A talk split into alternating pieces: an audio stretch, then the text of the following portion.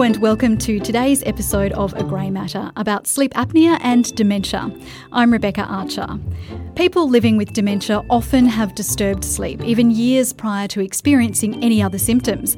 Unfortunately, as is the case with many risk factors, we don't know whether this is a cause or a symptom, and it could in fact be both. Professor Elizabeth Coulson specialises in dementia research here at the Queensland Brain Institute, and she's heading up a team which is looking into the connection between sleep apnea and dementia risks. Elizabeth, thank you so much for being here. Great to be here. First of all, can you describe exactly what sleep apnea is and how it affects the brain? Sleep apnea is a condition typically due to the collapse of the airways, the upper airways around your tongue and the upper airways, which happens during sleep, and this blocks the airways and causes you to get uh, less oxygen into your lungs, and that in turn causes you to, to wake up so that you can take a breath and then you can go back to sleep again. That waking up might only be in microseconds, but it causes both disrupted sleep and also low oxygen in your body and your brain. And so, obstructive sleep apnea has been identified as a significant risk factor in the development of Alzheimer's disease. Why exactly is this? Well, we don't know why this is. It's a, a, risk factor, which means that you're more likely, maybe five times more likely, to develop Alzheimer's disease in your lifetime if you have sleep apnea. But the, the reasons for this are unclear, but it could be for a number of different reasons. One is because you have disrupted sleep, and we know that sleep's really important for consolidating the events of the day for your memory. It could also be because of the lack of oxygen, and we know that our organs need oxygen to function, and in particular, particular, the brain needs oxygen. And so the nerve cells could be damaged by the lack of oxygen. And also, sleep's important for clearing out the toxins in our body, including in the brain. Now, you just mentioned it's five times more likely. Is that something that you've only discovered recently? How did you come to that particular finding, or, or how do we know that? The risk factor is really by research of epidemiologists, so they look across the population, and that's been known for quite a while.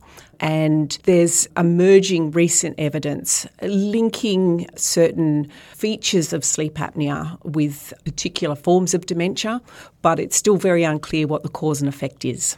So, what might be going on in the brain for sleep apnea to possibly contribute to dementia? We've been focusing particularly to try and understand the relationship between the disrupted sleep and the hypoxia or the lack of oxygen in the brain. How difficult is it to work out if you're experiencing sleep apnea? I mean, is this something that's harder to pick up, for example, if you're not sharing a room with someone who's constantly noticing that you're having a terrible night's sleep and that you're frequently waking in the night? And do you think that this is something that's going undiagnosed quite often? So, we do know that most people turn up to a, a sleep clinic or, uh, or, think they might have sleep apnea because their partner um, notices their disrupted sleep and also the change in their breathing pattern. So often with sleep apnea, there'll be breaths and then there'll be a no breath for quite a long time and then there'll be a big gasp while they take in the oxygen they need. But Sometimes your sleeping partner sleeps very well and you don't disrupt them, or you're, you're not sharing a bed or a bedroom with somebody. And then it may be that you don't know that you have this problem. And what the symptom might be is that you've just got daytime sleepiness and you're not really sure why that is. How does it work in a sleep clinic? What is the process of testing to see whether or not someone is living with sleep apnea? Typically, what happens would be that you would go to a sleep clinic, and these are available in hospitals, and you would get wired up things onto your head to see what type of sleep you're in and whether you're asleep, as well as a whole lots of other monitors for your, your breathing rates and how much oxygen you have in your blood, for example. And then you, you're meant to have a nice night's sleep. Obviously, that's a bit tricky. And then the doctors will look at all that information, decide decide whether you have sleep apnea, what sort of sleep apnea it is, whether it's obstructive or, or central, and then whether there's an appropriate treatment that you can have for that. For example, often what's prescribed is continuous positive airway pressure, which is a, a breathing machine. But there's also, these days, there are ways that you can be diagnosed at home so that you can take some of the bits of machines or monitoring home with you for a night or a couple of nights to get an indication of whether or not you might have sleep apnea. And are these CPAP machines quite common? I hear them talked about a lot more frequently in society than perhaps even 5, 10, 20 years ago. So the, the estimation is that maybe 50% of the elderly might have sleep apnea or some form of sleep related breathing disorder. And so as people become more aware of it and are, are being diagnosed with sleep apnea, then they're also being prescribed the CPAP machine, which is the gold standard treatment. And so many more people, particularly more elderly people, are being prescribed to breathe through this machine, which is just basically keeping your airways open by having positive pressure of the air, sort of forcing it, if you will, down your airways to keep your oxygen high and also to therefore mean you don't have to wake up but it's not the most pleasant thing. Not that many people, maybe 50% of people, really keep up with it and are compliant um, with what they, they should be with their sleep apnea treatment. Right, that's a pretty low rate considering what we're trying to figure out whether or not there is a link to dementia from Yes. sleep apnea. That's very true. And I think the other issue with trying to work out what the risk factor is is that in our community, the biggest cause of obstructive sleep apnea is actually being overweight and being obese. And that brings with it another set of risk factors, cardiovascular factors, and, and so forth, which are independently also risk factors for Alzheimer's disease or other dementias. You're currently working with a team of researchers who are embarking on a study following patients aged between 55 and 75 with sleep apnea over a lengthy period to see whether there's a correlation with brain degeneration. Where are you at in this study at the moment and what have you found out so far? This is a, a very exciting pilot study. We know that not everybody who has sleep apnea is going to end up with brain degeneration or, or, dementia.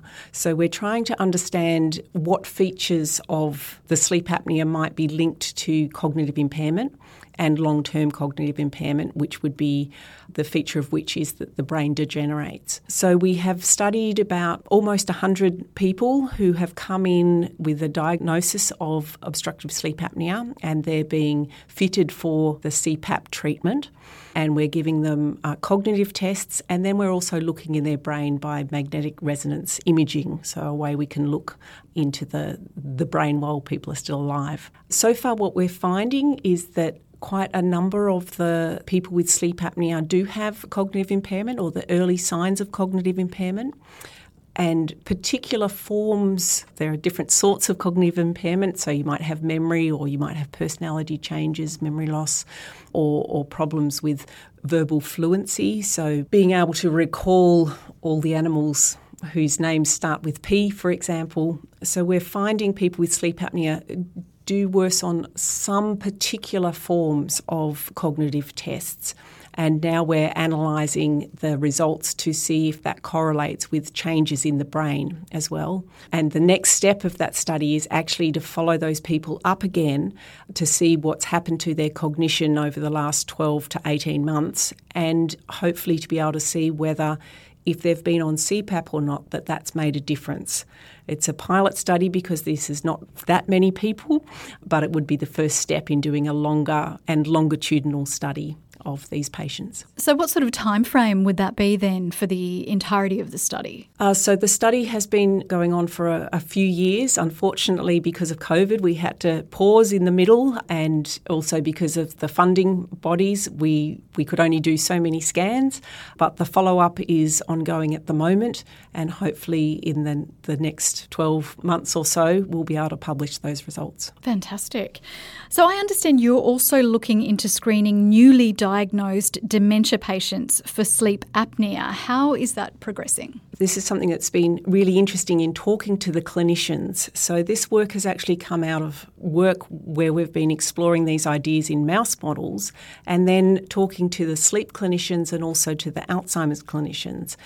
And the dementia clinicians were skeptical about this link with obstructive sleep apnea. But what they found was when they talked to their patients who came in complaining of memory issues about whether they had sleep problems or a diagnosis of sleep apnea, that a lot of the elderly people were saying that they did. And actually, that started changing how they dealt with their patients.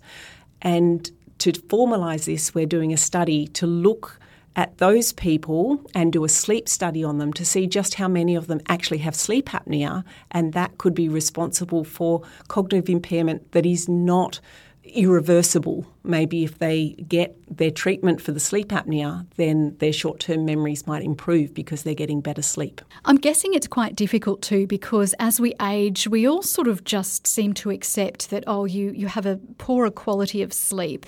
So you might just write off bad night's sleep to, well, I'm getting older and that's just what happens in life, when in fact, you may be someone who is suffering from sleep apnea and you just don't realise it. How do you try to capture those people and diagnose them with sleep apnea? I think that's a, a really good point, and one of the the issues with the current healthcare system is it's very siloed. You go to your GP and you say, I have problem X or Y, and they will send you to a specialist. And the specialist really only looks at the one thing that they're the specialist in, whether that's sleep or whether that's memory problems. And this was one of the things that we really found when we're, we're doing the collaborations with the hospital is when we first started looking at people with sleep apnea to look at their memory problems, we were finding people who were really quite bad with their cognitive abilities. And the sleep um, study staff said, Oh, yes, we know many of them have problems with their cognition. What do you do about that? Well, nothing. We're just here to monitor their sleep. And so we were ethically, with our study, we had to refer them on to the memory clinic in the same way that if we found that they had a tumour in their brain, very rare, but it could happen, we're ethically obliged to have those patients be followed up. And that's the same with the, the memory impairment that we were seeing, but the sleep clinic wasn't set up to do that. And then that's the same thing with the, the memory clinic that they're now referring people across to the sleep clinic to try and get a, a better whole person healthcare rather than just bits and pieces. Well, at least that's some progress, which is encouraging. Your team has also developed a candidate therapy called C29. What exactly does this do, and what could it potentially mean for treatment, specifically as a possible replacement, perhaps, for current drugs that are used in the treatment of Alzheimer's disease? That's a difficult question to answer succinctly, but I'll give it a try. One of the things we know about a number of forms of dementia is that a certain set of neurons die very early in the, the course of dementia. And these are neurons that we can sort of see by magnetic resonance imaging, so the, the brain scans. What we have been able to do in the lab in tissue culture dishes is come up with a drug candidate that is quite good at helping this particular set of neurons, but also other neurons, to not die. And in our mouse studies, we've been able to show that hypoxia, so the lack of oxygen in the brain, causes these neurons to die, and that our drug candidate can stop them dying. Now, that's very exciting, obviously, but the compound C29 is nowhere close to being a drug. It's really an experimental tool at the moment, but it does mean that this gives us a lot of impetus to turn it or something like it into a drug that can be given to people who might experience the early signs of dementia or perhaps sleep apnea. The interesting thing is that this set of neurons is actually the target of current dementia drugs. So we can't keep those neurons alive. We don't have treatments that keep the, the neurons or the nerve cells alive. But what the drugs do is help those neurons, help the function of those neurons to work in the brain. So these drugs are already given to people with dementia, Alzheimer's disease, and, and dementia with Lewy body. They're called choline esterase inhibitors, or Aricept is, is the term that many people might know. So, with our mouse studies, knowing that the, the hypoxia and the intermittent form of hypoxia causes these neurons to die, maybe we can prophylactically give people with sleep apnea these other drugs. Now, that's not something we can just do because we've done a mouse study. We have to do clinical trials, etc., for that. And we don't want to be giving these drugs to people who have normal function of their brains. So there's a lot of work to be done to really work out whether there is a population with sleep apnea who would benefit and then what sort of dosing, etc., that they would be required, let alone whether they do stop the risk of dementia forming. And so if that compound arrests the deterioration of those particular neurons, making one link to another. Does that mean then that the pathway, I suppose, to dementia is blocked effectively? That's a good question. We believe so, and certainly in, in some of our animal models of dementia, that is the case. So we know if we kill these particular nerve cells off, that exacerbates both the cognitive changes but also the pathological changes of Alzheimer's disease, the plaques and tangles. And conversely, if we stop these neurons dying, then that cascade doesn't happen in the mouse models. Whether that's going to work in humans, we don't know. These diseases are very complicated, but the, the hypothesis, if you will, and the hope would be that it may not cure it, but it would certainly slow it down. Now, Elizabeth, I am curious whether you have had any personal connection to dementia and whether that perhaps influenced your decision to follow the research path that you've taken. I had two grandmothers, one who was very cognitively bright right till the, the end. She was 93 or 94. Her body failed her, but not her mind. And conversely, my other grandmother did lose short term memory uh, towards the end of her life, whereas her body held out. But that wasn't really what was driving me. I've always had a, a curiosity for the mechanisms that underpin learning and memory. And I guess the reasons why I've got into studying dementia is that that's the lack of learning and memory, and so that's where my curiosity lies. The ability to actually help people with that fundamental understanding is also a driver. That makes sense. You have described yourself as a problem solver, a lover of jigsaw puzzles and crime books. Would you say that those traits create the perfect storm for the kind of research that you're doing, um, where you need to not only be curious and methodical, but also extremely patient? Most definitely. I think science is a problem, that there are gaps in knowledge, and what drives me, and I think others, is to try and fill those gaps in the same way as finding the right jigsaw piece to fit into that puzzle and to be able to see the whole. And then, you know, similar with crime stories, to try and understand what the who the bad guys are and how you can stop them, and that's sort of the drive to create drugs to try and increase human health and the community. And apart from your own area of research, is there anything being studied at the moment with regards to the brain that's particularly piqued your curiosity and are things that you particularly want to follow in terms of the progress of that type of research? I think the area that crosses over a lot is the cognitive processes.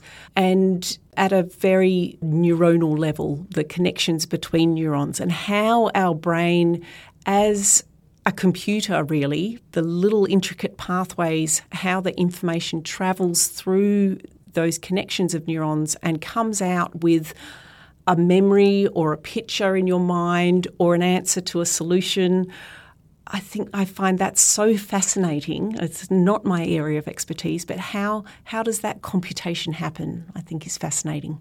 And for anyone that's listening today who might be thinking, you know, is there a link between sleep apnea and dementia? And if I'm having a bad night's sleep, is that going to put me on a pathway to having a degenerative condition in my older age? What would you say to them in terms of trying to maybe tamp down any panic, but also keep the awareness levels quite high? Certainly, if you're worried about your sleep, that does not mean that you're going to end up with dementia. We know many people who have disrupted sleep nurses, truck drivers, those sorts of people who go on to live very happy, healthy lives and, and don't get dementia. And certainly having one bad night's sleep is not the, the issue.